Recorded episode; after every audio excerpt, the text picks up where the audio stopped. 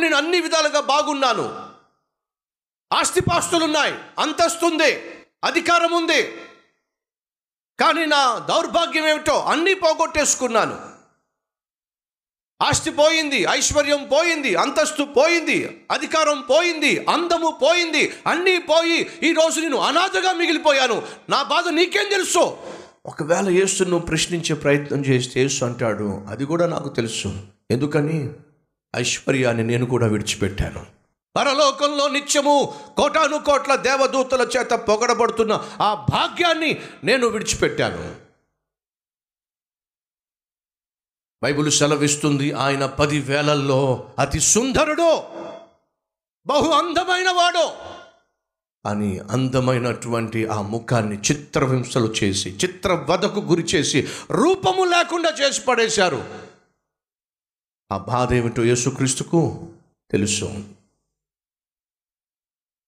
యేసు నీకేం తెలుసు? నాకు కనీసం ఉండడానికి నీడ లేదు. కనీసం సొంత ఇల్లు లేదు.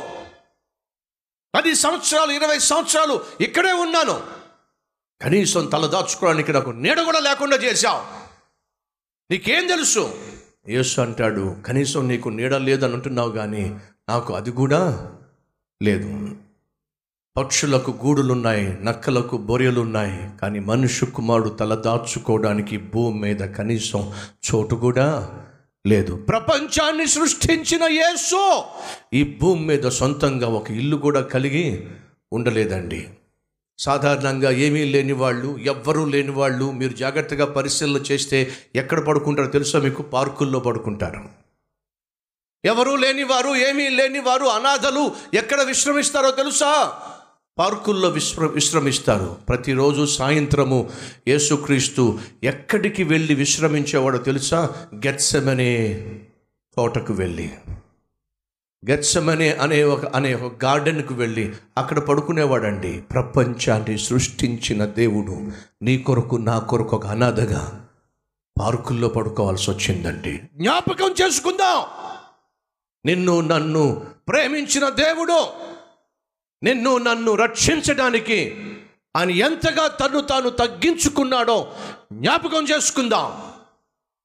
తన శిష్యులందరితో పాటు కలిసి యేసుక్రీస్తు భోంచేసేటప్పుడు చేసేటప్పుడు ఒక రొట్టెను తీసుకొని దానిని విరిచి నన్ను జ్ఞాపకం చేసుకోండి. ఈ రొట్టె నా శరీరము. ఇది ఎలా విరగగొట్టబడుతుందో నా శరీరం కూడా అలాగ విరగగొట్టబడబోతుంది. ఈ రొట్టె తయారు కావడానికి మీకు ఆహారం కావడానికి ఏ విధంగా నలగగొట్టబడుతుందో మీకు జీవాహారముగా నన్ను నేను అప్పగించుకోవడానికి నేను ఈ రొట్టె వలె నలగొట్టబడబోతున్నాను జ్ఞాపకము చేసుకోండి. జ్ఞాపకం చేసుకుందాం. ఆయన పరలోకాన్ని విడిచి వచ్చాడు. జ్ఞాపకం చేసుకుందాం. ఆయన పేదవాడిగా జన్మించాడు. ఒకవేళ మనలో ఎవరైనా ప్రభు నాకు కనీసం గుడ్డ కూడా లేదయ్యా అనంటే యేసుక్రీస్తు అంటాడు మరి నాకు కూడా గుడ్డ లేకుండా చేశారు. యేసుక్రీస్తు సిలువ వేయబడుతున్నప్పుడు ఆయనకున్నటువంటి అంగీని కూడా తీసేశారండి. ఆయనకున్న అంగీని తీసివేసి అర్ధనగ్నంగా నిలబెట్టేసి ఆ అంగీ కోసం వాళ్ళు చీట్లు వేసుకున్నారండి.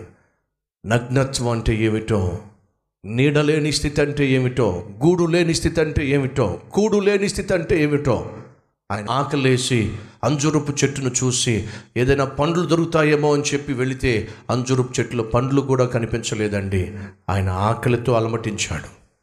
నీ కొరకు నా కొరకు ఆకలితో అలమటించాడు. నీ కొరకు నా కొరకు గూడు లేకుండా నీడ లేకుండా సరైన గుడ్డ లేకుండా ఎందుకు ఈ భూమి మీద సంచరించాడో తెలుసు? ఎవరైనా వచ్చి ప్రభు నీకేం తెలుసు? నాకున్న కష్టము. అని అంటే నా ప్రభు అంటాడు అయ్యా నీకంటే ఎక్కువ కష్టం కూడా నేను వెళ్ళాను. నీ కష్టం ఏమిటో నాకొక్కడికే తెలుసు. అని చెప్పగలిగిన ఒకే ఒక్క దేవుడు నేను ప్రకటిస్తున్న ప్రభు అయిన యేసో.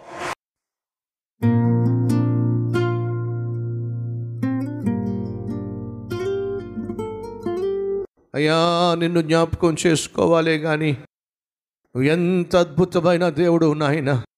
ఎంత ప్రేమ కలిగిన వాడివి. ఎంత పరిశుద్ధుడవు. మమ్మను పరిశుద్ధులుగా తీర్చడానికి పాపమెరుగున నీవు పాపిగా ఈ లోకంలో శిలోపై మరణించాల్సి వచ్చింది. మరణము ఎరుగని నీవు మా కొరకు మమ్మల్ని బ్రతికించుట కొరకు మరణించాల్సి వచ్చింది. ప్రపంచాన్ని పరిపాలించే నీవు దరిద్రులమైన మమ్మలను ధనవంతులుగా చేయడానికి దరిద్రునిగా జన్మించాల్సి వచ్చింది. ఇంత అద్భుతమైన దేవుని కలిగిన మేము ధన్యులము. ఈ ధన్యత కలిగి నిత్యము నీకు సాక్షులుగా నీ ప్రేమను క్రియల్లో చూపించే వ్యక్తులుగా జీవించే భాగ్యము మాకు దయచేయమని. అరికాలు మొదలుకొని నన్ను నెత్తి వరకు నన్ను మమ్ములను నీ రక్తములో కడిగి పవిత్రపరచి నీకు అంగీకారముగా నిత్యము జీవించి నిన్ను ఘనపరిచే భాగ్యాన్ని ఇవ్వమని ఏసయ్య పేరట వేడుకుంటున్నాం తండ్రి. అమెన్